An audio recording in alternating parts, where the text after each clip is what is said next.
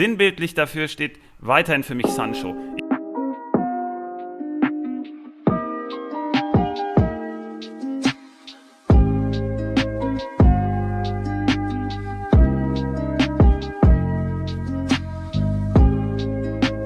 Gamechanger am Donnerstag, euer Podcast, ähm, euer Fußball-Podcast für den nächsten Spieltag. Heute werdet ihr wieder informiert, was abgeht oder was abgehen könnte.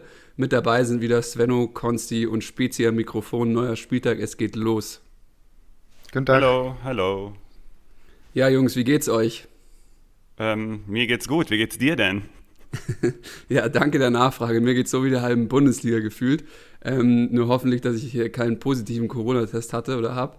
Ähm, der steht nämlich noch aus, aber ansonsten war ich nämlich genauso flach gelegen wie so manch anderer.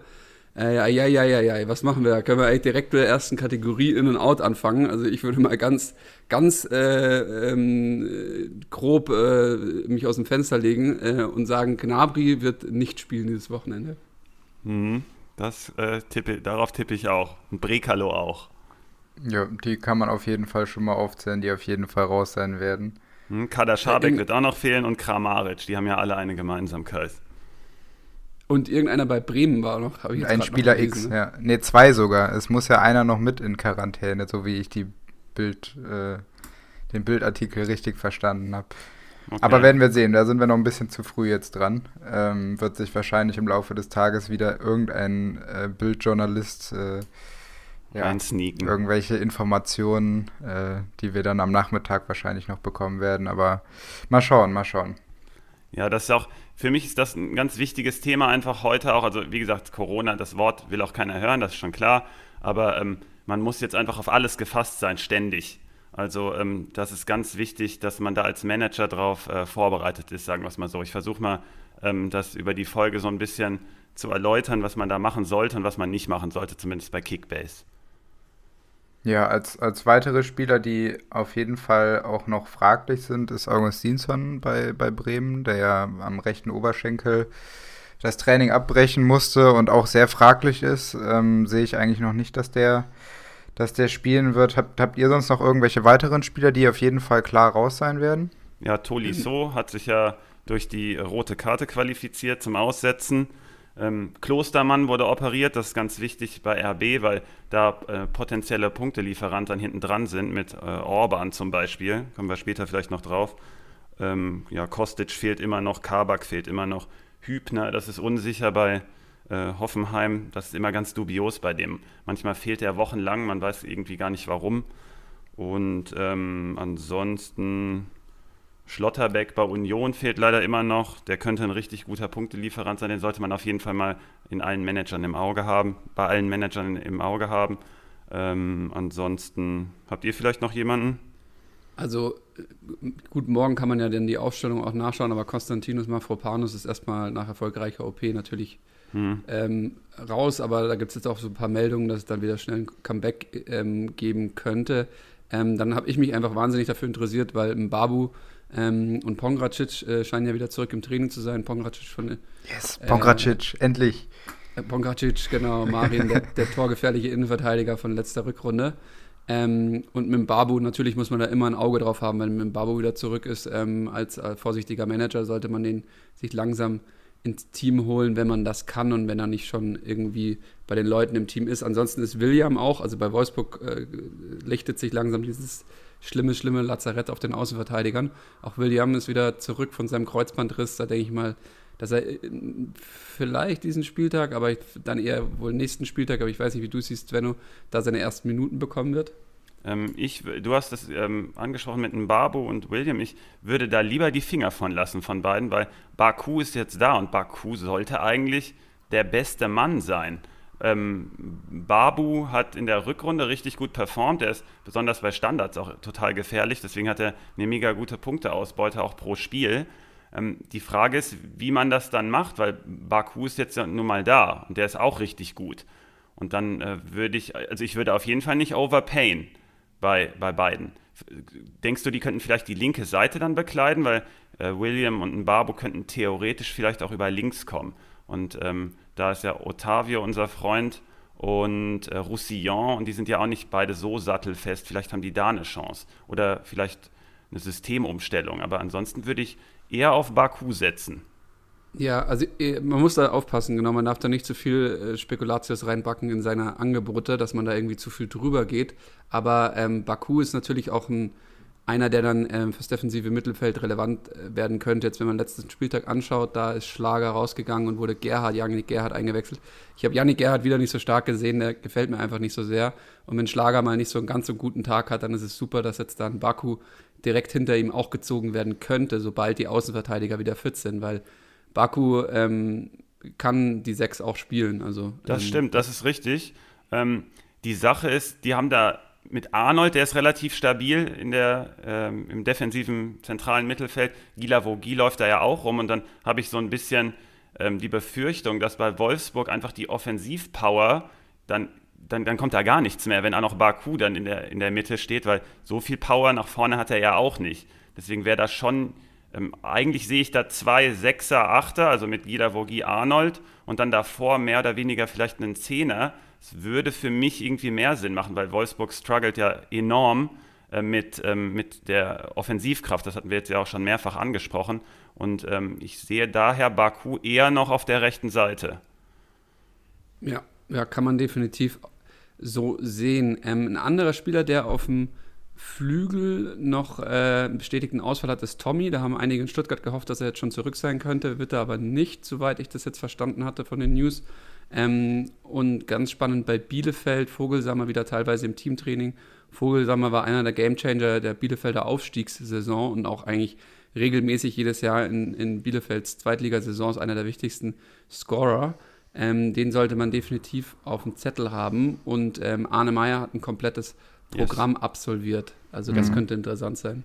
Das wäre jetzt auch der Spieler gewesen, den ich bei Bielefeld noch herausgehoben hätte. Bei der In-Kategorie, da könnte auch Arne Meyer auf jeden Fall reinrutschen. Äh, hat er jetzt wirklich das Training schon mitgemacht und kann ich mir da auf jeden Fall vorstellen. Noch einen weiteren Spieler, den ich auf jeden Fall jetzt äh, drin sehe, ist ähm, auf jeden Fall Stindl, weil der hat ja jetzt gestern in der Champions League nicht gespielt, weil Mbolo auf der zehn gespielt hat und wurde auch erst in der neunzigsten dann eingewechselt. Das heißt, gerade diese, ja, diese Rotation, die wir äh, da ja jetzt häufiger sehen werden bei den europäischen äh, Teams, ähm, wird das auf jeden Fall eine Rolle spielen und da glaube ich, dass der reinrutschen wird. Ähm, und weiterer Kandidat noch, das hat Svenno gerade eben schon angekündigt, dass ja ähm, Klostermann out ist und dafür wird Orban höchstwahrscheinlich reinrutschen und auch Akanji ähm, müsste soweit wieder fit sein und wird ja auch dringend benötigt bei der Dortmunder Abwehrreihe, die ja auch gegen Lazio Rom nicht wirklich sattelfest war. Oder Svenno, hast du da noch weitere Informationen, wie sich äh, wer da am Wochenende reinrutschen könnte als Innenkandidat? Ähm, ich habe noch äh, Quaison und Niederlechner, die haben nämlich ausgesetzt aufgrund der Länderspielpause, also äh, Länderspielabrufungen, Ab- die, die wurden ja abberufen und ähm, die werden jetzt wahrscheinlich auf jeden Fall wieder in die Startelf kommen, also wahrscheinlich auf jeden Fall, also auf jeden Fall, das ist das richtige Wort. Ich habe González auf dem Zettel, dass der startet. Da müsste Max vielleicht gleich nochmal was zu sagen. Da sollte man sich aber insgesamt nicht zu viel erwarten, weil ähm, Koulibaly hat auch gegen Hertha ein ganz gutes Spiel gemacht. Und González wird auf jeden Fall, wenn, selbst wenn er startet, nicht über die sechzig Minuten hinauskommen. Deswegen sollte man sich da noch nicht zu viel erwarten. Und äh, Startelf-Kandidat ist für mich auf jeden Fall Costa bei Bayern. Der wird wohl äh, auf jeden Fall beginnen. Der wird, okay, auf jeden Fall, weil ich hatte noch irgendwie ähm, das Gefühl, also gegen Bielefeld die paar Minuten und jetzt auch ähm, gestern, ähm, dass er äh, vielleicht ein bisschen Trainingsrückstand hat oder Fitnesslevel noch nicht. Der hatte Orientierungsprobleme auf jeden Fall gegen Bielefeld, oh. wenn ihr euch an die Szene mit dem, mit dem Rollen da erinnert, wo er sich da hinter die Mauer legen sollte und dann gar nicht verstanden. Ja, ja, der hat noch, äh, der, der muss sich noch akklimatisieren, aber ich glaube, der wird, äh, der, der sollte eigentlich starten, weil die jetzt auf jeden Fall wild rotieren werden, die ganzen Mannschaften. Wir haben jetzt ja tatsächlich drei Champions-League-Wochen in Folge. Das wird verrückt für diese aber, Mannschaften. Aber, aber das ist halt auch extrem hart gewesen, glaube ich, für Douglas Costa. Ich meine, ich will den gar nicht so den Schutz nehmen, aber der kommt dann halt zurück nach München und das erste Spiel ist auf der Bielefelder Alm. Ja, jawollo. Ähm, ähm, ja, ansonsten ähm, hätte ich noch Ut und ähm, Kostic gehabt. Was ist mit Kostic? Ist der schon wieder back oder ähm, dauert es da noch ein bisschen? Ich glaube, der müsste noch in Serbien sein und da ein paar Runden drehen. Ich glaube, der ist da mit einem Privattrainer unterwegs Und ein bisschen wird es da noch bei dem dauern, gehe ich von aus. Die haben auch auf der linken Seite mit Suber und dann auch Younes kam rein gegen Köln. Zwei gute Kandidaten, ähm, die scheinen da auch ähm, keinen schlechten Job zu machen. Das heißt, Kostic kann sich da theoretisch auch noch ein bisschen Zeit lassen. Und ähm, selbst wenn er, also er ist nicht fit, also auf keinen Fall, der wird auf keinen Fall spielen. Aber das geht ja auch gegen Bayern und da hätte man ihn eh mehr oder weniger dann draußen gelassen, wenn er noch eh noch nicht so hundertprozentig fit wäre. Aber ist er, wie gesagt, ich glaube, der ist gar nicht in Deutschland gerade. Und was denkst du zu Marc Uth zum, zum Derby? Wird er fit, oder? Ja, also die haben ihn ja auf jeden Fall rausgenommen, um ihn zu schonen letzte Woche, weil man nichts überstürzen wollte. Deswegen gehe ich eigentlich davon aus, dass er spielen sollte, ja. Man sollte ihn aber eventuell ersetzen, wenn man die Möglichkeit hat, weil gegen Dortmund wird es wahrscheinlich nichts zu holen geben. Da lehne ich mich diesmal, ich bin ja kein Dortmund-Fan, auch unter Favre, in, in der Hinsicht, weil was wir da auch schon wieder angeboten haben gegen Lazio, ich, ich habe hab nur, ich hab nur drauf gewartet, Svenno. Ich habe nur drauf ich, gewartet. Ich, ich, ich habe so viel dazu zu sagen, aber ich, also gegen Schalke, das, das, wird, das wird auch einen hohen Sieg geben mit äh, zwei oder drei Toren Unterschied. Da könnt ihr mal bei äh, den Wetten vielleicht gucken, wenn ihr, wenn ihr Bock habt. Ähm, das war dieses erste Spiel nach dem Lockdown, war Dortmund gegen Schalke. Die haben die völlig hergespielt. Das war so äh, Dortmund gegen eine Schalker B-Jugend, so Art. Und ähm, Schalke ist noch gar nicht da, wo sie sein sollten und wollen natürlich. Das ist uns ja auch allen klar mit einem neuen Trainer. Ich glaube, das wird relativ deutlich sogar werden diesmal. Ähm, aber also ich habe mir gestern so viele Sachen aufgeschrieben zu Dortmund, ähm, als ich sie gegen Lazio gesehen habe, weil ich so viele Sachen, die du mir jetzt über die Jahre eigentlich äh, immer wieder gesagt hast, äh, zu Dortmund und, zum, und, und jetzt in den letzten In der letzten Zeit zu Trainer Lucien Favre habe ich auf jeden Fall sehr viel auf dem Zettel gehabt oder wiedergefunden auf deinem Notizzettel, auf dem Svenno sagt Spezi etwas zu Dortmund Notizzettel. Mhm. Und ähm, das habe ich gestern alles in diesem Spiel gegen Lazio wiedergefunden. Also es war echt äh, krass. Also ich, ich, ich, wir könnten uns jetzt eigentlich den kompletten, wir könnten eigentlich den kompletten Podcast über Dortmund reden, wir tun es aber nicht.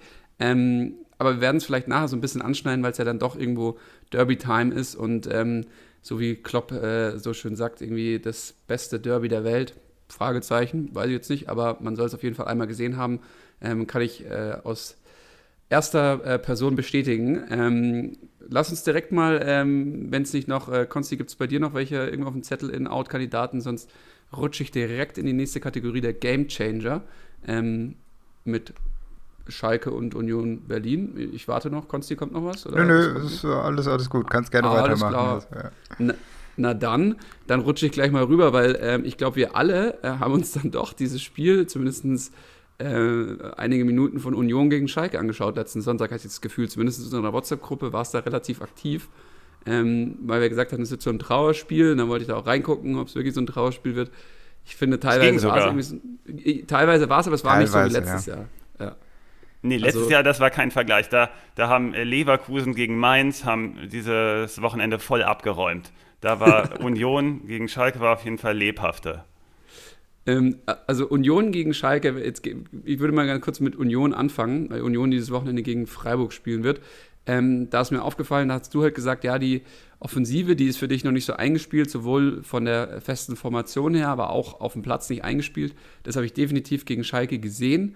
Ähm, dahingehend rücke ich gerade so ein bisschen ab von meiner eigentlichen Taktik, ähm, Unioner ähm, Offensive ähm, äh, irgendwie in meine Teams reinzuholen. Ähm, bei Union Berlin muss man dazu sagen, dass ich mir ein bisschen mehr von, von Kruse in solchen Spielen als Unterschiedsspieler, als Gamechanger versprochen hatte gegen eben Schalke. Ähm, da hat man aber auch noch gesehen, dass es halt doch noch nicht, also noch gar nicht bei Kruse reicht teilweise. Also Kruse ist definitiv noch nicht der alte Kruse. Was Nur am Pokertisch wieder mal. Nur am Pokertisch wieder mal. Ähm, aber ähm, auf dem Fußballplatz leider noch nicht. Er füllt noch nicht diese Zehnerrolle aus. Er kann sie ja noch nicht so ausfüllen, weil er einfach noch nicht so fit und spritzig ist.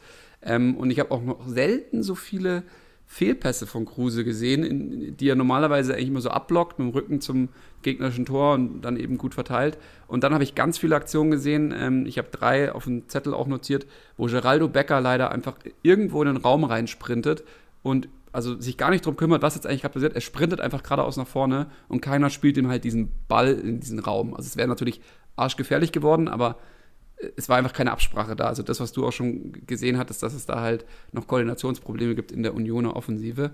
Ähm, dahin gehen wir bei einer Frage, wer ist denn der Gamechanger jetzt bei Union? Ist es auf einmal Friedrich aus der Innenverteidigung? Also nochmal kurz, um auf Kruse einzugehen. Ich finde das total interessant, weil der in Berlin auch eine ganz, also zumindest aktuell, auch durch den, den Fitnessrückstand eine ganz andere Rolle einnimmt. Also der hat der hat halt nicht diese, diese ungemein vielen Ballkontakte, wie, wie das in, in Bremen der Fall war. Also wenn man das, das jetzige Spiel, wie er gerade spielt, mit dem von Bremen vergleicht, hat das ganz wenig damit zu tun. Ähm, wird man erstmal sehen, ob das einfach die, die taktische Vorgabe vom Trainer ist oder ob Kruse einfach noch nicht fit genug ist. Das wird man jetzt in den nächsten Wochen sehen können, ähm, was von beiden Sachen der Fall ist. Vielleicht hat Urs Fischer da ja auch einen ganz anderen Plan mit ihm. Bin ich auch einfach mal sehr gespannt und werde mir das Spiel gegen Freiburg in der Hinsicht anschauen. Ähm, ich hatte ja schon mal vor ein paar Wochen gesagt, dass ich ähm, die Unioner Verteidigung auf jeden Fall sehr interessant finde. Ähm, schon, schon seit längerer Zeit mir gucke, ob ich da Knoche oder Friedrich äh, mir holen kann, weil äh, eine der großen Stärken, die man jetzt auch wieder in dem Spiel gesehen hat, sind einfach die Standardsituationen, dass man mit der, mit der Verteidigungsreihe, sei es dann auch Trimmel, der halt die, die, die Flanken reinbringt, die Standards schießt, oder auch die Innenverteidiger, die die Bälle dann reinmachen, ähm, ist Union einfach weiterhin, lebt das Spiel sehr stark davon, dass sie diese Standards halt reinmachen. Und daran wird sich höchstwahrscheinlich auch nicht viel ändern und man wird immer wieder diese Überraschungen haben, dass da ein Innenverteidiger relativ viel Punkte machen wird. Ähm, und weil das halt eine der, der Stärken von Union ist, die auch schon letzte Saison da war und jetzt sich das halt wiederholt, glaube ich, kann man da mit einem guten Gewissen ähm, solche Spieler sich halt auch für die ganze Saison holen. Bei mir in einer Liga hat auch einer den Spieltag gewonnen, der die Kombo Trimmel-Friedrich hatte. Der hat, das hat ihn dann ganz nach vorne gebracht am Ende. Und diese Kombo habe ich auch jetzt wieder im Blick für dieses Spiel. Ich, ich sage, es wird bei dem Spiel Union gegen Freiburg ähm, auf jeden Fall ein Standardtor fallen. Ähm, beide Mannschaften, ich habe mal äh, über die Woche habe ich mal die Kickbase-Punkte ausgewertet und äh, die, die Top-Werte pro Verein sozusagen. Da habe ich gleich bei Augsburg auch noch ein, eine coole Stat. Aber ähm, bei Union und Freiburg, die, die holen äh, Top fünf Werte, also einer der Werte aus den Top fünf Punkte Lieferanten bei Freiburg und bei Union sind einfach Standardtore. Deswegen, ich erwarte hier ein Standardtor, deswegen sind für mich die Kombo Trimmel-Friedrichs ist sehr, sehr, sehr, sehr hoch im Kurs bei mir, auch für Spitch. Die haben übrigens die äh, Marktwerte angepasst, da müssen wir vielleicht später auch nochmal drauf eingehen, das war ganz interessant. Ähm, die sind also gar nicht mehr so günstig alle. Und äh, auf der anderen Seite, ich sag's, glaube ich, in jeder Folge und Konsti auch, letzte, letzten paar Male, glaube ich, Grifo ist wieder bei mir auf dem Zettel. Ähm, der muss mal wieder eine Standardvorlage vielleicht machen. Mal schauen. Ja, also da finde ich, wenn wir jetzt auch auf die andere Seite schauen, ähm, bei Freiburg ist für mich immer noch ein Kandidat, weil ich glaube, da hat sich jetzt wirklich ja diese, diese Startelf festgespielt auf Freiburger Seite und Lienhart in der Innenverteidigung ist ja jetzt auch klar gesetzt. Ich wüsste da jetzt keinen Kandidaten, der den jetzt auf äh, kurzfristig verdrängen würde und der ist halt bei, bei Kickbase für neun Millionen einen, einen Stammspieler zu bekommen, der, der dreihundertfünfzig Punkte in der Saison bisher gemacht hat. Was will man mehr? Also vom Preis-Leistungs-Verhältnis kann man da wirklich nicht meckern und ähm, ja, bin mal gespannt, wie das, wie das Spiel ablaufen wird, weil Freiburg auch schon, auch schon gegen Bremen gezeigt hat, dass sie sehr viele Chancen sich erarbeiten, aber grundsätzlich die Chancen sehr schlecht verwerten, also einfach sehr abschlussschwach sind, äh, was natürlich gegen eine Mannschaft wie Union Berlin, ähm, die da hinten sehr kompakt steht, ähm, ja, bin ich mir noch unsicher, ob das wirklich so ein punktereiches Spiel werden kann, von den beiden Offensivreihen zumindest. Defensiv Ähm, müsste man mal schauen, aber ja, in der Offensive tue ich mich da ein bisschen schwer, auch mit so Kandidaten wie Grifo. Du äh, bist, hast da den Torriecher par excellence, ähm, deswegen denke ich da eher an Grifo als erstes so vom Bauch heraus, aber logisch finde ich äh, Lienhart eigentlich auch einen coolen Pick. Ja, gehe ich mit. Ja, dann würde ich, würde ich die Partie auch äh, schon... Ähm abschließen wollen. Ich glaube, darf, ja, wie ich schon gesagt habe, das wird halt ein, ja, könnte so ein eins eins werden, so ähnlich wie dieses, dieses Bremen-Spiel, wo ich ja auch nicht zu hundert Prozent wusste, was ich damit äh, anfangen sollte. Ähm, dann würde ich auch sofort zu dem Spiel übergehen, nämlich Bremen gegen Hoffenheim. Äh, am Sonntag ist das, Hoffenheim spielt ja heute noch äh, Europa League. Ähm, da wird man dann halt auch noch sehen, wer da spielen wird, um dann ein bisschen was vielleicht für die Aufstellung am Wochenende mitnehmen zu können, was äh, uns jetzt leid, leider ja dann ein bisschen fehlt. Aber ähm, wer, wer ist da so bei euch Gamechanger? Wer, wer könnte da herausstechen? Weil Svenno, jetzt ist dein, ja, dein Kandidat Augustinsson ja höchstwahrscheinlich raus. Äh, das heißt, der fällt als Gamechanger ja dann schon mal weg. Ja, ich habe bei dem Spiel... Sehe ich, also wir haben ja letzte Woche, da hat Max ja so eine coole Antwort bei Hertha gegeben, da sieht er überhaupt keinen Gamechanger, hat übrigens völlig recht, weil Stuttgart hat er sehr, sehr dominiert, muss man sagen, war die viel reifere Mannschaft. Und hier bei Werder gegen Hoffenheim, da, da lasse ich komplett die Finger von. Hoffenheim hat diese Doppelbelastung, da habe ich theoretisch immer Sko im Blick, der ähm, auch gegen Dortmund richtig gut losgelegt hat. Der hatte zur Halbzeit bei Spitsch, hatte der schon dreistellige Punktzahl, ist aber dann hinten, hinten raus irgendwie ein bisschen eingebrochen. Der hat auch wahrscheinlich noch Fitnessrückstand so ein bisschen. Und dann hat er natürlich auch noch das Spiel verloren und da hat es dann nicht zu dreistellig gereicht. Der hat aber bei Kickbase immer äh, normal dreistellig. Aber wenn ich jemanden bei Hoffenheim wählen müsste, dann tendenziell Sko. Der ist übrigens bei Spitsch, ist der eine Falle. Ähm, wir haben nämlich bei Spitsch keine Torschussvorlagen, die gewertet werden und erst recht keine Großchancen. Deswegen sollte man bei Spitsch auf jeden Fall die Finger von Sko lassen. Und bei Werder, ähm, der Augustinsson-Ersatz wird wohl Agu. Wir haben ja äh, letzte Woche schon kurz über den gesprochen. Ähm, der sollte ja die rechte Bahn laut äh, unserer Prognose bekleiden. Am, Im Endeffekt ist es dann ein ganz anderer geworden, nämlich Woltemade. Da kannst du, vielleicht Konsti, später bei Werder noch was hier zu sagen. Ähm, der wird nämlich meiner Meinung nach erstmal wieder hinten sich anstellen müssen. Ähm, Agu wird dann wohl über die linke Seite kommen, der kann ja beide Seiten. Und ähm, Moisander ist vielleicht ein Kandidat, weil der relativ günstig sein sollte, auch bei äh, Kickbase. Der könnte in die Dreierkette reinrücken, weil es für Toprak wohl noch nicht reicht. Und ansonsten ähm, bin ich hier f- bei dem Spiel eher pessimistisch, was da meine, was, was da meine Erwartungshaltung angeht. Ja, ich bin da auch mal sehr gespannt drauf. Also ähm, ich habe mir das Spiel jetzt ein bisschen genauer nochmal angeschaut, auch in Vorbereitung jetzt auf das Hoffenheim-Spiel, was, ähm, was ich da so auch vor dem Freiburg-Spiel mitgenommen habe und was ich da erwarte.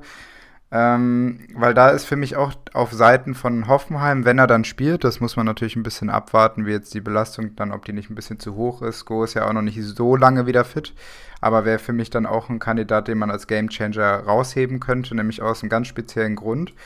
Ähm, Bremen hat gegen Freiburg extrem schlecht die Halbräume zugestellt. Also Grifo und Szalai auf den Außen sind immer wieder in die Mitte gezogen, weil das Problem bei, bei Bremen war, wenn ich nur ganz kurz darauf eingehe, die haben halt im drei eins vier zwei gespielt, also mit, mit einer Dreierkette, mit Gebrselassie, der ein bisschen reinrutscht und einen Bomben auf der rechten Seite.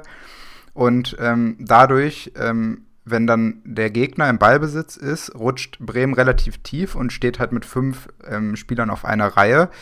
Und das Mittelfeld ist recht kompakt, aber dann ergeben sich in den Räumen, in diesen Halbräumen, äh, extrem viele Möglichkeiten, halt den Ball hin und her zu spielen. Und den haben Grifo und Halle extrem gut ausgenutzt. Mhm. Und das, da sehe ich halt genau die Chance von Sko, der diese Räume extrem gut bespielen kann, dass, dass er genau in diese Räume reinspielen kann und da halt auch diese Pässe spielen kann, die dann gefährlich werden. Ähm, anderer Kandidat, den ich jetzt auch noch als Gamechanger notiert habe, ist äh, Vogt auf Seite von Hoffenheim. Weil der wird jetzt auch nochmal hoch motiviert sein, gegen, die, gegen seinen Ex-Verein, wo er kurz dann hin äh, verliehen war, äh, gut zu spielen und äh, ist für mich auch wieder eine, oder sehr überraschend finde ich auch, dass der in Hoffenheim wieder, wieder so Fuß gefasst hat und nachdem der da ja komplett äh, rausgekickt wurde, jetzt auch wieder Mannschaftsrat ist und weiteres, also der hat sich da wieder komplett etabliert. Und ähm, gerade auch, weil Bremen halt, glaube ich, siebzehnter ist, was die Ballbesitzstatistik angeht und Hoffenheim relativ viel den Ball haben wird, ja. ähm, glaube ich, dass Vogt das Aufbauspiel halt extrem gut nach vorne treiben kann und da möglicherweise auch mit langen Pässen und Diagonalpässen äh, zu Punkten kommen kann. Ähm, das sind, das sind so ein bisschen meine, meine Vermutungen. Das kann natürlich auch sein, dass es wirklich ein... Ähm, komisches Spiel wird. Ich, ich kann diese, diese Spiele generell nie so richtig einschätzen nach so einer Euroleague-Partie. Äh, da fand ich auch äh, die Wolfsburger Spiele in der letzten Saison immer ganz, ganz komisch und schwierig oder generell diese Teams aus der Euroleague dann, dann so einzuschätzen. Aber ähm, ja, werden wir am Sonntag dann einfach sehen und auf Bremer Seite ja. Äh, ja, brauchst gar nichts sagen, wenn sehen. Du da keinen ja. hast. Genau. ja. Ja, Hoffenheim, wie gesagt, mit der Rotation, ich äh, will mir das bei den Teams, die das nicht so gewöhnt sind, will ich mir das auf jeden Fall erst angucken. Deswegen bei Spitsch werde ich auf jeden Fall komplett die Finger von Hoffenheimern la- lassen und Äh, bei Kickbase habe ich, glaube ich, keinen. Nee, deswegen komme ich da gar nicht erst in Versuchung. Einfach angucken, wie die performen mit dieser, mit dieser Mehrfachbelastung. Wer da auch ein Kandidat ist natürlich und von Rotation betroffen sein könnte, sind die ganzen Leverkusener, die ja auch in der Euroleague dann äh, spielen. Die haben aber an das Montagabendspiel, das äh, von Fans so geliebte Montagabendspiel. Ähm, bei Leverkusen erwarten wir von Liga Insider, dass da mächtig rotiert wird. Also wir können uns hier gerade gar nicht auf Kandidaten festlegen, weil man muss heute Abend natürlich abwarten und dann wird das, das Bild vielleicht ein bisschen klarer. Und dann geht es gegen Augsburg, die brutal gut hinten drin stehen. Ich habe ja eben schon so ein bisschen angekündigt, was bei Augsburg, da gibt es eine Anomalie, nämlich jedes Team der achtzehn äh, Mannschaften in der ersten Liga haben, hat die meisten Kickbase-Punkte über den Forward-Zone-Pass, also den, den Pass in der gegnerischen Hälfte. Nur Augsburg, und da lagen wir genau richtig mit der Prognose vor der Saison, holt wirklich die meisten Punkte über Klärungsaktionen. Das ist ganz absurd. Also wenig Pässe, ähm, die sind da, das ist nur auf Platz vier bei denen, das ist, das ist, das ist total verrückt, weil bei, bei jedem anderen Verein ist es halt auf der eins. Und bei ähm, Augsburg sind die Clearances, also die geklärten Bälle, halt einfach ganz äh, groß geschrieben. Deswegen sind auch immer wieder Kandidaten Udokai und Raul Leo. Uh, Udo Kai werde ich auch bei Spitch stellen, der ist irgendwie eine Spitch-Maschine auch. Uh, Leverkusen wird da mehr den Ball haben, dann ähm, die Räume bespielen und Augsburg wartet anscheinend einfach nur. Wie gesagt, die, die, die Daten lügen hier nicht und da kannst du äh, Kickbase einfach auch als Indikator nehmen für, für ähm, taktische Vorgaben. Augsburg wird hinten drin warten, die werden dann lauern, gucken, ob vielleicht Leverkusen müde ist. Ich weiß nicht, wie, wie du es siehst, Konsti, aber ähm, Von, mhm. von, von Leverkusen muss dann halt auch endlich mal wieder was kommen. Hast du das Spiel so ein bisschen äh, geguckt gegen Mainz am Wochenende? Weil das war, ich habe es eben schon so ein bisschen anklingen lassen, das war irgendwie der Horror, da, da ging gar nichts. Ja, genau, also ich finde halt dieses, dieses Offensivspiel der Leverkusener noch ganz schwierig einzuschätzen. Also sie haben relativ viel den Ball, aber wissen noch nicht ganz, was sie offensiv damit so wirklich anfangen sollen. Und das gegen Mainz hat dann wirklich nur so ein, ja, sie haben das Spiel gewonnen, aber auch irgendwie nicht so wirklich gut. Natürlich, Alario hat getroffen, das hat mich natürlich sehr, sehr gefreut, dass ich wieder ja, meine Serie fortsetzen konnte, aber da hatte ich auch in dem Spiel schon viel mehr erwartet und jetzt gegen ein Team, also gegen, gegen Mainz, ist es jetzt, glaube ich, nicht super schwierig. Ähm, da, dann, da, da muss man als Leverkusen so ein Spiel auch gewinnen. Aber Augsburg wird einfach viel kompakter stehen und Leverkusen wird den Ball haben, wird aber nicht wissen, was sie mit dem anfangen sollen. Also ich sehe das, ja. sehe das ähnlich wie du, dass da ähm, ja zumindest von, von Augsburger Seite, was diese Klärungsaktionen angeht, äh, werden wir viele von sehen und es wird halt auch zu wenigen wirklich guten Torchancen kommen, weil Leverkusen sich die einfach aktuell nicht erarbeiten kann.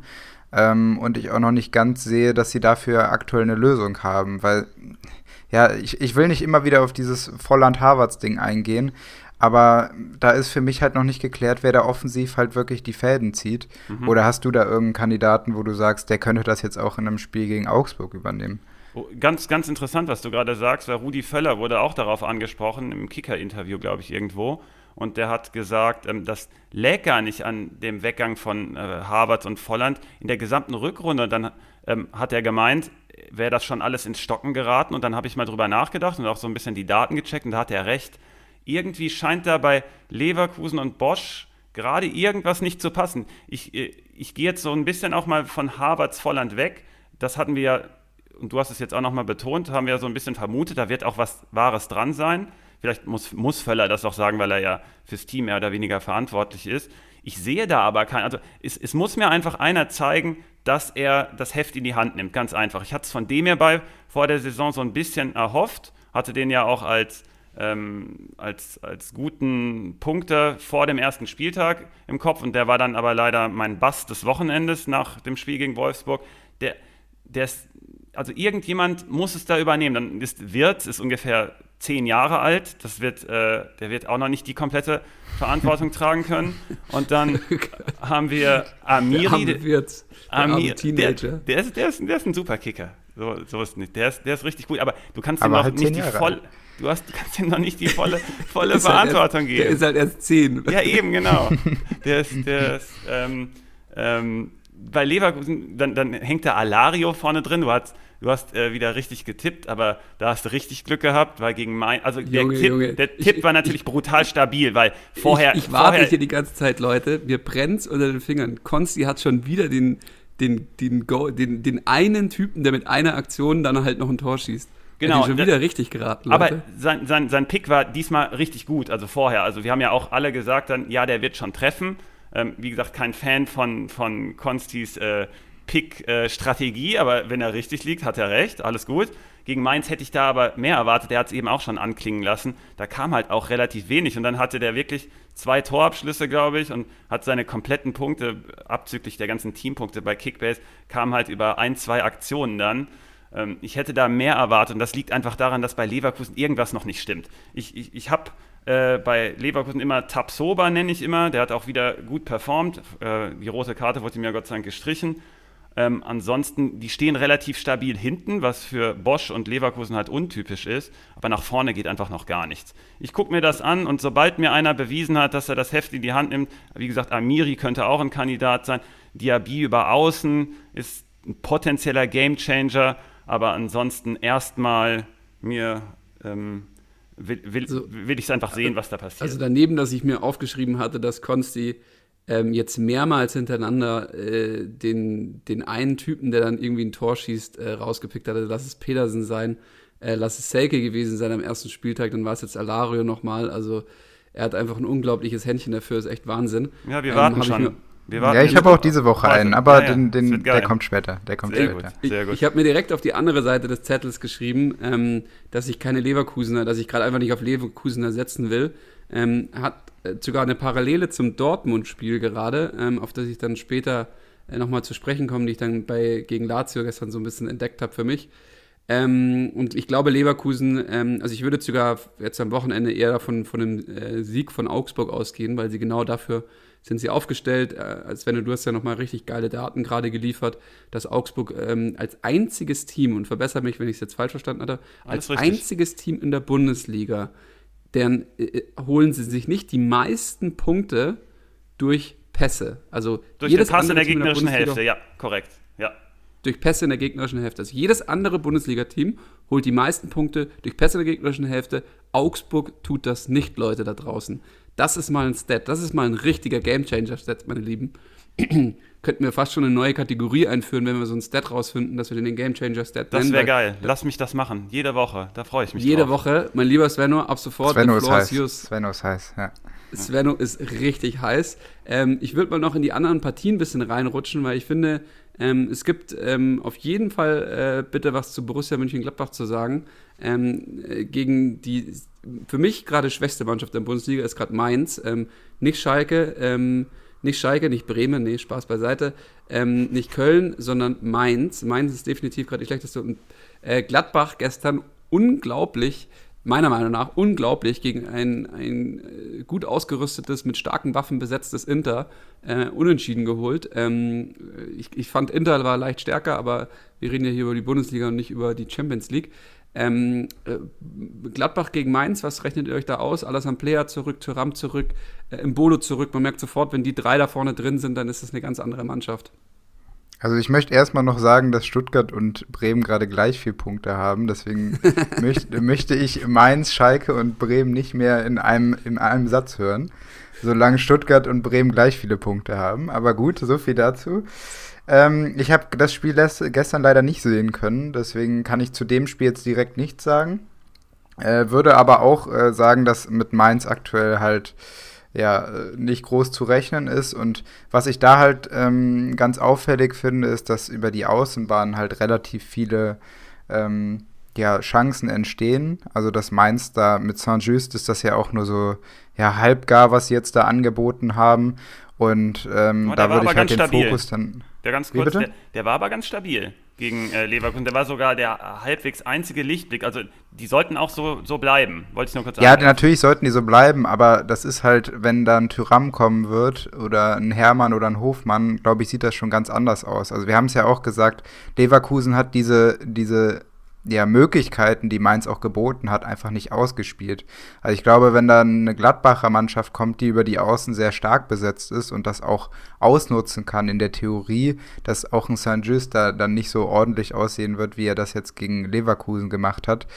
Ähm, und sehe da auch, auch jetzt am Wochenende keinen, keinen großen Fortschritt auf Mainzer Seite, wo ich sagen könnte, das wird jetzt kurzfristig besser. Oder Sven, siehst du das komplett anders? Ich habe auch prophezeit, als äh, der Lichte das übernommen hat, dass der nach dem Spiel verschwinden wird. Also das verliert er jetzt noch und äh, dann ist der weg. Das war so die Prognose. Ich finde cool, was Max gesagt hat, dass er Mainz als schlechtes Team sieht. Und unsere User bei Liga Insider sagen auch, dass Mainz eine vierprozentige Gewinnchance hat. Das ist das, der niedrigste Wert dieses Wochenende. Und obwohl Gladbach dann halt mit dieser Mehrfachbelastung kommt, finde ich ganz interessant. Bei Mainz ähm, wird Stöger potenziell ähm, über kurz oder lang viele Spielanteile bekommen, aber ansonsten weiß ich nicht, was wir zu Mainz noch sagen sollten, bis dieser Trainerwechsel vollzogen wurde. Und ansonsten bei Gladbach, ihr habt irgendwie angesprochen, hey, die sind über außen so stark und wenn da Thuram und Plea kommen, aber kommen die? Kann, es kann sein, dass die so ein bisschen rotieren werden. Stindl, Stindl sehe ich so wie du, das hast du ähm, auch äh, gut gesehen, Konsti, dass der ja gestern ähm, nicht in der Anfangsformation war, das heißt, der wird auf jeden Fall starten. Und dann ist für mich Hermann ein ganz starker Kandidat. Ich weiß nicht, ob man den jetzt im äh, Kader hat bei Kickbase, aber wenn, würde ich den erstmal nicht verkaufen, weil wenn der spielt, könnte der auch gut äh, punkten. Ähm, man muss ihn vielleicht nicht aufstellen, aber man hat dann den Wertgewinn auf jeden Fall. Wolf könnte ein Kandidat sein und Thuram hat vielleicht mal eine Pause verdient. Ähm, Plea hat ja diese äh, Babypause letzte Woche, die hat sie sich also schon geholt, deswegen gehe ich auch von Plea aus. Thuram könnte aber raus und Hofmann könnte auch mal raus. Und Hermann und Wolf stehen, wie gesagt, bereit. Da bin ich mal gespannt, äh, wie das ähm, umgesetzt wird bei Gladbach. Ja, da muss ich noch dazu sagen, dass du Hofmann immer sehr gelobt hattest. Ähm, ja, und ich auch gestern gut. In dem Spiel gegen Inter ähm, Hofmann, also der könnte eine ganz andere Rolle nochmal einnehmen bei Gladbach, wenn er sich da irgendwie reinfuchst. Ähm, ich glaube, er muss nur mehr, also das ist natürlich von außen betrachtet, das steckt man nicht, da nicht drin in der Mannschaft, man steckt nicht im, im Lockerroom, also in der Umkleidekabine. Ähm, aber Hofmann hat so ein bisschen, ist, ist wie so ein, ist wie so eine äh, einzel, einzelstehende, außenstehende Figur manchmal zur Mannschaft, aber prinzipiell, der hat einfach Anlagen, also der Neuhaus hat gestern einen unendlich überragenden Pass, also man oh kann, ja, oh ja. Wenn er das, wenn er das einfach häufiger abrufen könnte, dann wäre das einer der besten Sechser, die wir jemals hatten oder ich habe dazu Achter. Eine Theorie, ja, habe ich, ähm, ähm, ähm, sorry, ähm, ja, sehe ich genauso. Neuhaus, Neuhaus hatte ich ja im Blick auch für meinen Kicker-Kader. Der hat mich irgendwie bisher noch so ein bisschen enttäuscht. Was ich glaube, was dem fehlt, ist der starke Zakaria neben, nebendran. Und da hoffen ja irgendwie alle Manager auch, dass der bald zurückkommt, weil ich glaube, viele Manager werden den auch noch haben. Und jetzt hört man irgendwie so, da gibt es noch so ein bisschen Verzögerung und man weiß noch nicht, wann der kommt. Da gab es sogar so eine, ich hoffe, es ist eine Falschmeldung, weil ich ja sonst komplett falsch liege, aber es wurde da was falsch interpretiert bezüglich einer O P. Der wurde nicht nochmal operiert, sondern der Artikel, glaube ich, in der Sportbild, äh, dieser eine Satz war darauf bezogen, dass der vor der Saison halt operiert wurde. Da haben schon einige Manager so ein bisschen Panik bekommen. Also Svenno sagt, Zakaria wurde nicht operiert. Wie gesagt, ich kann da auch falsch liegen, aber auf jeden Fall haben dann ein paar Zeitschriften irgendwie auch dann das so falsch interpretiert, dass der operiert wurde. Ich glaube, der wird irgendwann kommen und dann wird Neuhaus auch wieder so ein bisschen dominanter werden, glaube ich. Weil Kramer nebendran, klar, der hält da gerade gut die Stellung. Aber äh, ich glaube, Neuhaus braucht einen starken Zakaria an der Seite. Schon mal eine ja. interessante, interessante Meinung. Ähm, mich würde jetzt noch interessieren, also ich, ich, ich könnte wieder so ein bisschen so eine Gegenmeinung einnehmen, weil ich dann irgendwo denke, dass Zakaria auch wieder ein bisschen äh, dominanter nach vorne spielen wird und was ist dann wirklich Neuhaus' Rolle und so. Aber das ist bei Gladbach für mich alles noch so ein bisschen undefiniert. Nee, du hast da, du, ganz kurz, du hast da recht. Ähm, Zakaria wird viele Spielanteile bekommen und ähm, viel mehr den Ball von Neuhaus nehmen. Aber Neuhaus hat große Stärken, so in den Strafraum nachzurücken. Der hatte auch eine große Chance letzte Woche, hat er an den Pfosten, glaube ich, einen Kopfball gemacht. Der, der ist ein guter Spieler, der dann so wie so ein, so ein Goretzka light, der dann so ein bisschen in den Strafraum nachrückt und dann relativ torgefährlich wird.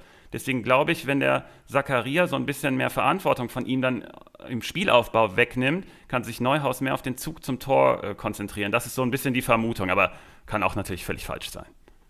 Ich habe auf jeden Fall noch ein, äh, einige Fragen ähm, zu Leipzig gegen die Hertha. Ähm, die Hertha hat mir ehrlich gesagt gegen uns, obwohl, also man muss auch dazu sagen, Stuttgart ist gerade so ein bisschen auf einem Punktehöhenflug, also die overperformen gerade gegenüber ihrer, ihrer Leistung, ja, will ich sagen Leistung, aber sie hätten auch irgendwie gegen Hertha unentschieden spielen können von den Chancen her.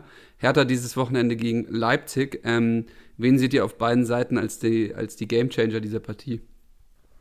Also wo du gerade bei Überperformer bist oder die einfach richtig Gas geben, äh, muss man auf Leipziger Seite Angelino sagen. Also was der da abfeuert auf der linken Seite, das ist, das ist, das ist krank. Also da, da bin ich auch mal gespannt. Ich weiß halt nicht, wie das jetzt wieder mit der glorreichen Nagelsmann-Rotation aussieht am Wochenende, ob der nicht vielleicht auch mal eine Pause bekommt. Aber sollte er spielen, ähm, jetzt ist es auch noch so, dass ähm, Pekarik und Cefolk auf der rechten Abwehrseite von Hertha angeschlagen sind und man nicht genau weiß, ob die spielen, ist Angelino da halt genauso wie die letzten Wochen halt wieder ein Gamechanger-Kandidat. Und zu Cefolk muss ich auch noch mal ganz kurz sagen, also ich, ich weiß nicht, ob ihr das, das komplett gesehen habt, das Spiel, aber äh, da wurde noch mal ganz klar bestätigt, dass der taktisch aber noch ganz viel nachzuholen hat. Also ich fand den, ich fand den so katastrophal. Danke. Ich mache ein, weitere, ich mach ein weiteres Kreuz in mein Notizbuch. Yes, Max, Max hat's richtig gecallt von Anfang an. Ja, also ich fand das, ich fand das ganz schrecklich. Also und wenn, wenn ich jetzt, wenn ich mir jetzt nur vor die Vorstellung nein, nein, Picker, schon, Pick, Pickerick wird auch mit einem Bein eher spielen. Ja, ich, ich glaube auch, weil, weil wenn, wenn Leipzig da jetzt kommt und Cefolk mit der taktischen Ausrichtung, also der körperlich guter Mann, aber was, was der da macht, also hat der, hat der irgendwann schon mal so Fußball gespielt, so auf höherem Niveau, also so von, von oh. dem taktischen her. Ja, also, also ich fand es wirklich zwischenzeitlich schon sehr, sehr fragwürdig, was ich da gesehen habe. Okay. Ähm, dass ich... Hat dass ein ich, heißes Duell mit Meunier vielleicht. Ja, mal schauen. Ja, kommen wir ja, vielleicht auch Meunier, später noch drauf. Zudem habe ich mir auch noch zehn Sachen aufgeschrieben. Da kommen wir gleich, Meunier. Aber lass uns noch, noch mal hier R B ein bisschen. Ihr habt bei ja, Angelin, genau. Angelino, haben wir jetzt ja mehrfach schon betont, ich habe den auch unbedingt haben wollen vor der Saison bei Kickbase, weil der halt dieses Alleinstellungsmerkmal hat, dass er, dass er auf der linken Schiene eigentlich der Mann ist. Und jetzt beweist er das auch. Der hatte in der Champions League dann eine Szene, dann nimmt er, nachdem er natürlich zwei Tore gemacht hat, nimmt er den Ball nach einer Ecke Volley, aber richtig voll getroffen. Und das mhm. zeigt einfach dieses volle Selbstvertrauen, was der gerade hat. Deswegen, ja. der ist natürlich immer ein Gamechanger. Äh, bei Spitch ist der auch immer noch relativ günstig, den kann man da kriegen.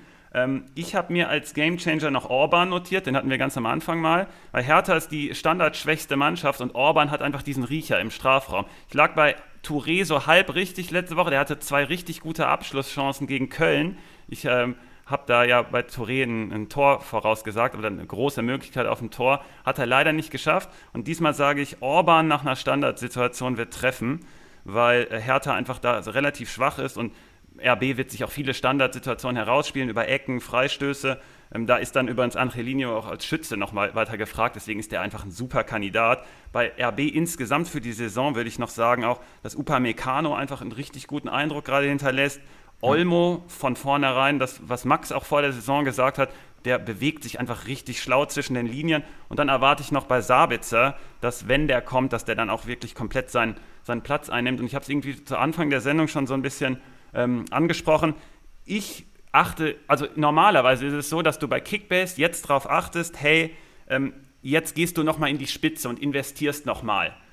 Das Problem dieses Jahr ist, das sollte man auf keinen Fall machen, weil jetzt kommen die ganzen Corona-Fälle und man muss jetzt breit aufgestellt sein. Und was man jetzt eigentlich als Kickbase-User machen sollte, also, mit, also das ist ja das einzige Spiel, was wir so ähm, seasonmäßig betrachten, dass du einfach dich breit aufstellst. Das ist das A und O. Das heißt, du musst deinen Kader checken auf teure, relativ teure Spieler und dann gucken, wer ist davon nicht zu hundert Prozent gesetzt. Deswegen, wenn ich zum Beispiel durch R B gucke, will ich Angelino, Upamecano, Sabitzer und Olmo. Die will ich unbedingt besitzen und alle anderen, da würde ich ein Fragezeichen hintermachen. Ich habe gestern einen Move gemacht, ich habe das ja schon vor der Saison angekündigt, dass ich äh, Reina habe von Dortmund und es hat auch hundert Prozent gepasst, was ich da machen wollte. Ich wollte ihn relativ günstig holen, dann dachte ich, der kriegt eine Chance zum Start, weil Reus ist noch nicht da und in der Vorbereitung hat er relativ gut performt. Und dann habe ich den ja die ganze Zeit schon teuer an den Markt abgeben wollen. Jetzt hat aber mir gestern den einer abgekauft für fünfundvierzig Millionen. Das muss, das muss ich nehmen. Ähm, denn du musst jetzt bei Kickbase die maximale Flexibilität haben. Die kriegst du einfach, indem, indem du einfach viel Geld hast. Du musst einfach deinen Kader breit machen. Hol dir einfach Stammspieler von, ist es sogar egal, du kannst die sogar von Mainz, kannst du dir Stammspieler holen. Du musst einfach für alle Situationen jetzt gewappnet sein. Und deswegen jeden Kader checken in der Bundesliga. Habe ich da jemanden im Auge, auf den ich komplett mein Geld setze? Deswegen kam ich jetzt auch gerade dazu, wie gesagt, bei R B mit diesen vier super Spielern. Und alle anderen Spieler, die man so hat pro Verein, musst du immer dich hinterfragen, hey, hat der seinen Platz sicher, hat er seinen Platz nicht sicher? Bei Rainer hätte ich halt gesagt, hey, der ist in zu starker Konkurrenz und der ist gerade so ein bisschen ein Overperformer. Und dann habe ich den einfach, habe ich sogar das noch doppelt gut ausgenutzt, weil mir den auch noch ein, Teu- ein, ein Konkurrent abgekauft hat. Das ist natürlich dann Jackpot. Aber ich würde das so generell den Leuten raten, hey, checkt eure Kader und verkauft eure Spieler teuer und am besten noch an einen Konkurrenten. Kannst du noch mal ganz kurz deine vier Superspieler von R B Leipzig nennen? Yes, ähm, Upamecano hinten, das ist einfach The Rock. Der, der, der macht einfach einen richtig guten Eindruck. Dann ähm, Alleinstellungsmerkmal, Superstar Angelino auf der linken Schiene, einfach, einfach top. Sabitzer würde ich jetzt einfach Geld rein investieren, wenn man ihn bekommen kann, weil wenn er ins Team rückt, wird er immer spielen. Und Olmo, Olmo, was du gesagt hast, Max, vor der Saison, der ist im Vergleich zu allen anderen Offensivspielern, ist der einfach gesetzt. Und deswegen, wenn du zum Beispiel deinen Forsberg nimmst, der ist halt immer in Konkurrenz mit einem Kunku, aber versuch vielleicht mal an Olmo ranzukommen. Ich weiß ja nicht, ob du den jemandem abjagen kannst, aber wird, wird natürlich schwer. Und wenn du jetzt da zum Beispiel die Hertha anschaust, gibt es da bei dir, würdest du sagen, du könntest da jetzt auch nochmal so vier Superspieler identifizieren? Jetzt nicht vergleichbare Superspieler im Sinne von Fußballspieler auf dem Platz, sondern einfach die auch so sind mhm. fester Bestandteil dieser Mannschaft sind. Also Cunha gehe ich jetzt mal von aus. Aber genau, Cunha, das äh, brauche ich ja nicht wiederholen. Ähm, Cordova ähm, sind wir alle große Fans von. Der wird sich da durchsetzen, weil er einfach zu stark ist. Ich habe ein paar Köln-Fans so im Rücken, die sagen mir, Alter, dass wir den verloren haben, das tut uns so weh, weil der hat letzte Saison einfach alles gemacht. Und du siehst einfach, was der kann. Und ansonsten würde ich da gucken, was da preis-leistungsmäßig los ist. Wenn ich da zum Beispiel so einen Toussaint sehe, dann ist der mir zum Beispiel zu teuer. Dann würde ich den zum Beispiel auf jeden Fall abstoßen in dem Fall. Ansonsten ähm, ist da die Gefahr nicht so groß, dass du einen teuren Spieler halt hast, weil so teuer sind die alle nicht. Und wenn, äh, wie gesagt, Cunha, und den muss man eh halten. Ich hätte noch eine Ergänzung zu dem Punkt, was Svenno gerade gesagt hat, mit dem breiter Aufstellen, weil das unterschreibe ich zu hundert Prozent. Ich habe es jetzt auch schmerzlich erfahren müssen. Ich hatte ähm, letztes Wochenende genau nur elf Spieler im Kader, worunter Haidara und Kimmich waren, ähm, was genau jetzt so eine Situation hergestellt hat, wie Svenno es gesagt hat, mhm. äh, wo man einfach kurzfristig, klar bei Kimmich jetzt durch, durch die Geburt, aber Haidara durch den positiven Fall, wo ich einfach nicht mehr drauf reagieren konnte, dass ich mich auf jeden Fall jetzt auch ähm, breiter aufstelle. Da hätte ich als Tipp noch, schaut euch bei gerade bei den Vereinen, die nicht international spielen, auch die Spieler an, die gleichzeitig nicht bei äh, Länderspielen vertreten sind. Yes. Also das sind für mich die heißesten Kandidaten, weil das werden die sein, die auf jeden Fall immer spielen werden und auch nicht diese übertriebene Belastung haben werden. Aber ein, ein, ein Name, der für mich da sofort in den Sinn kommt, ist Bas Dost. Der äh, spielt nicht für die holländische Nationalmannschaft, die spielen nicht international. Ähm, und der wird halt jedes Wochenende fit sein, wenn, wenn die anderen gerade von der Länderspielpause zurückkommen. Und da gibt es so einige weitere Kandidaten, kann man auch einfach mal abchecken. Ähm, wer da noch so nicht äh, bei der Nationalmannschaft spielt, weil da gibt es noch so ein paar weitere Kandidaten. Und auf die würde ich gehen, weil die sind meistens, also da gibt es auch viele, die dann nicht so teuer sind. Also wenn man sich mit den Spielern halt abdeckt und da Spieler findet, die genau in dieses Profil reinpassen, dann äh, ist man, glaube ich, ganz gut jetzt für diese ja wirklich kurzfristigen Entscheidungen, die man da treffen muss, ähm, eingestellt.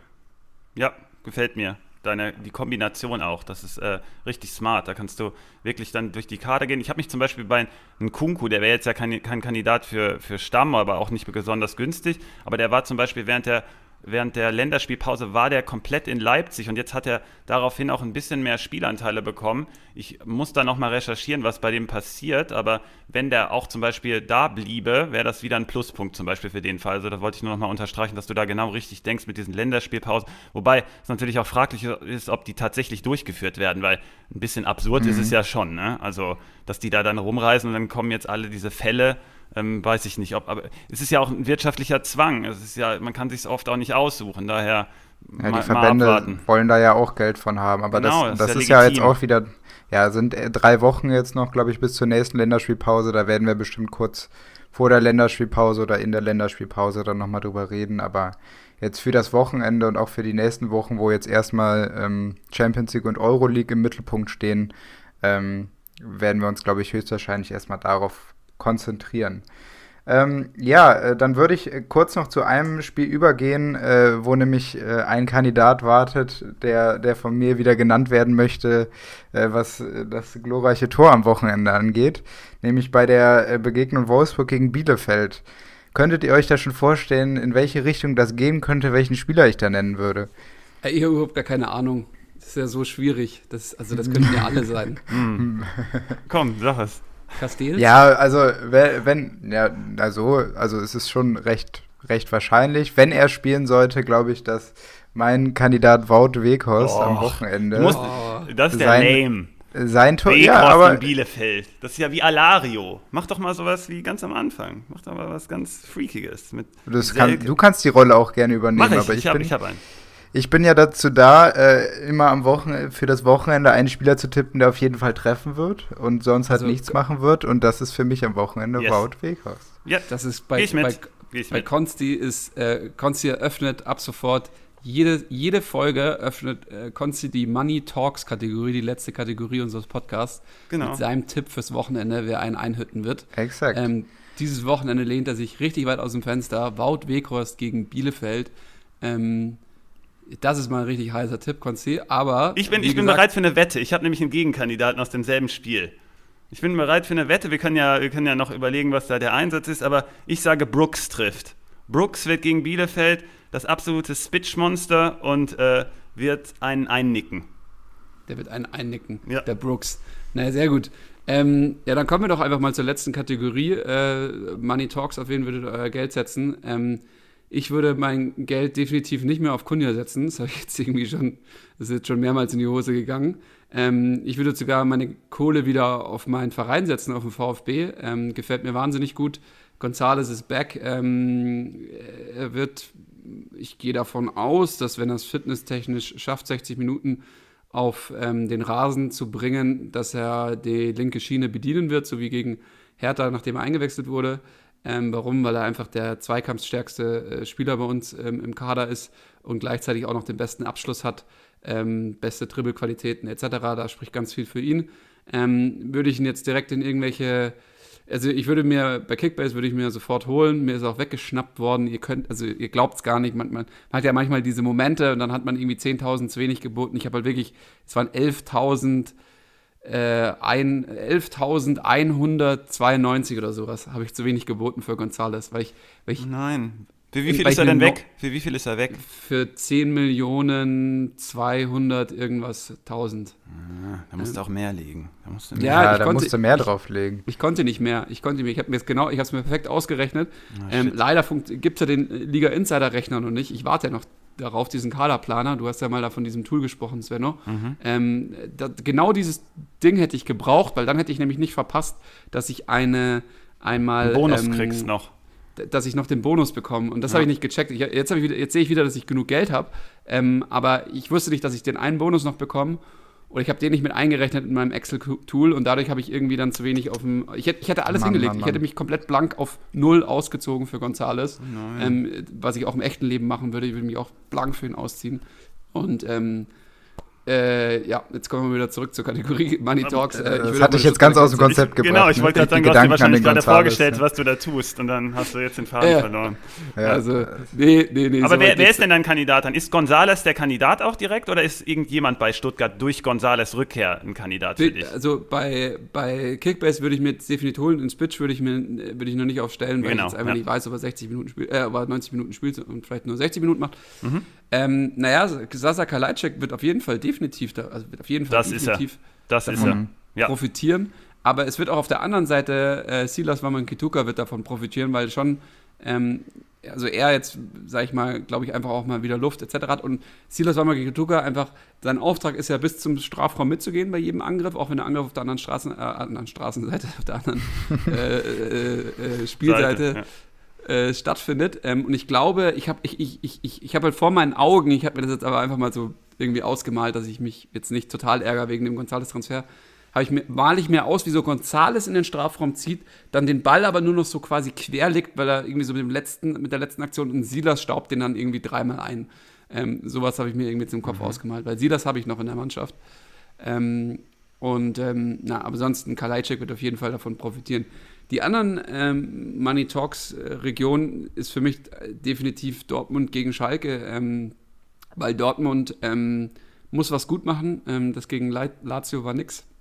Auf der anderen Seite glaube ich auch, dass es viel mit der Einstellung der Mannschaft zu tun hat, also, der, also mhm. wie die taktisch eingestellt war, aber das ist auch die, die Grund...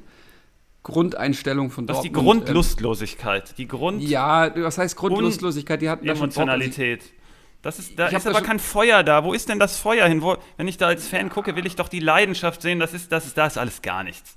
Das ja, also das, ja, die, das, das die schwankt halt. Fan. Das hieß ja dann gegen Freiburg und nicht gegen Lazio Rom. Ne? Ja, da toll. Ist Feuer drin.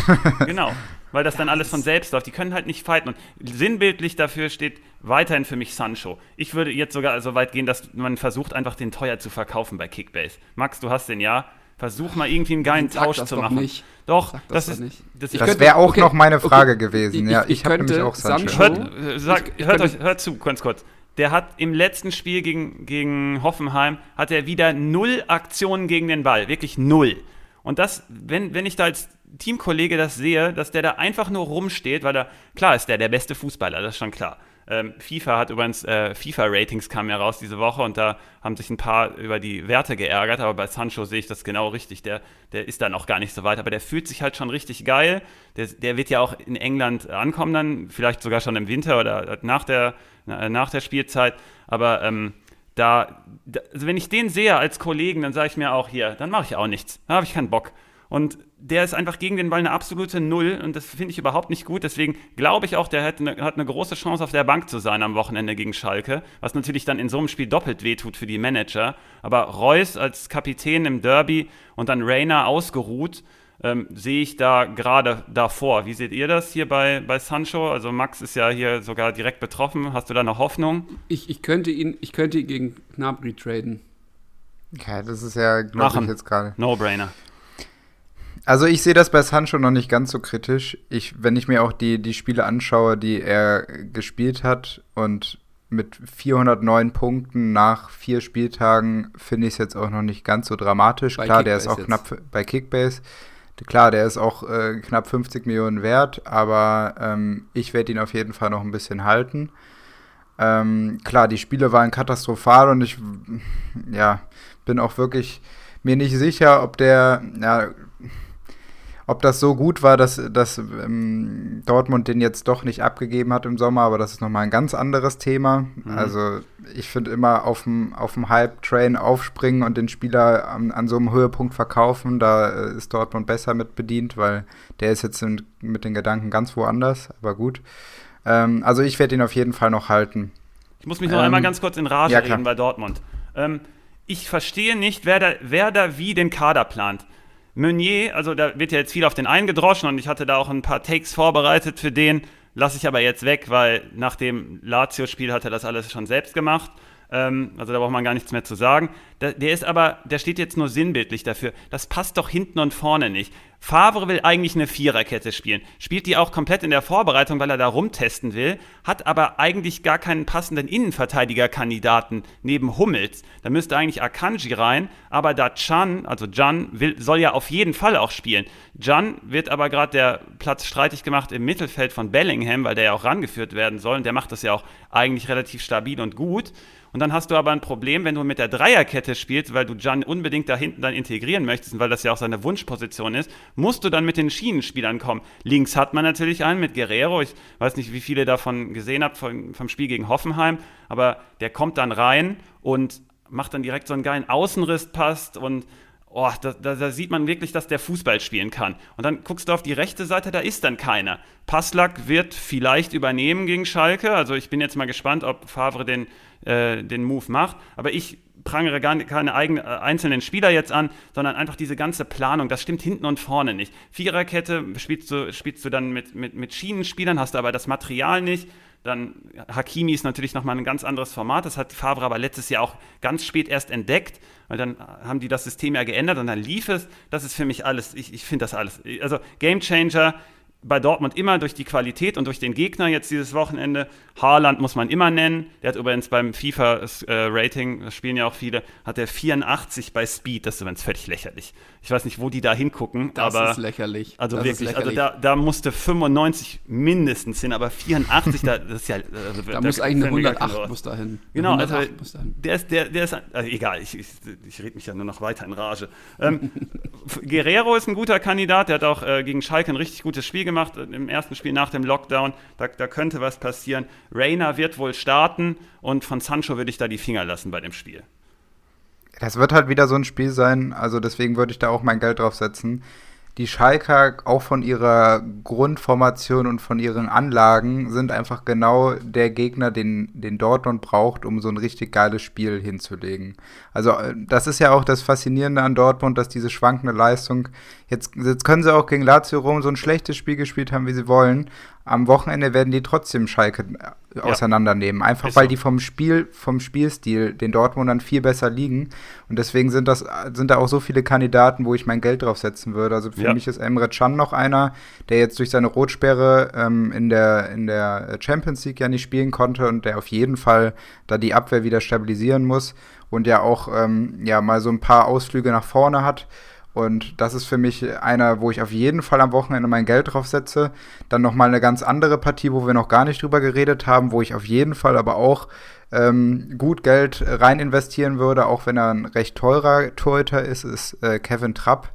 Also super Leistung gegen yes. Köln in der zweiten Halbzeit, wo die Kölner stärker wurden. In der ersten Halbzeit ja so ein, so ein schwankendes Spiel, wo Trapp aber auch nicht viele Ähm, Möglichkeiten hatte, sich auszuzeichnen, aber generell schon die ganze Saison, also Kevin Trapp äh, bei, ist auf jeden Fall einer von denen, der äh, ganz klar dafür äh, steht, äh, dass, dass Frankfurt gerade auch so gut in die Saison gestartet ist und ist für mich ein Kandidat gegen die Bayern, wo er viel aufs Tor kriegen wird, wo man auf jeden Fall sein Geld drauf setzen kann, weil der wird auch weiterhin die gute Leistung bringen, viel aufs Tor bekommen und auch viel halten und gegen müde Bayern ähm, wird er auf jeden Fall dann eine gute Leistung bringen. Deswegen ist das auf jeden Fall auch noch einer, wo ich auf jeden Fall Geld drauf setzen würde. Habt ihr sonst noch Kandidaten? Ja, ich hätte noch das gesamte Stuttgart-Team bei Spitch im Angebot. Da erwarte ich mir morgen Abend einiges. Kalajdzic ist mit vierzehn Torschüssen, der hatte gegen Hertha auch schon wieder Riesenchancen dabei und eine, die muss er halt auch einfach machen. Aber der wichtigste Indikator für Stürmer einfach, die kommt, der kommt zum Abschluss, der bewegt sich mega gut, der wird da gut gefüttert, weil das ganze Team denkt einfach offensiv und positiv. Ähm, Chancenverwertung ist dementsprechend dann auch gut. Ähm, vierundzwanzig Chancen haben die schon rausgespielt in der Saison, das ist äh, äh, ganz, äh, ganz oben mit dabei.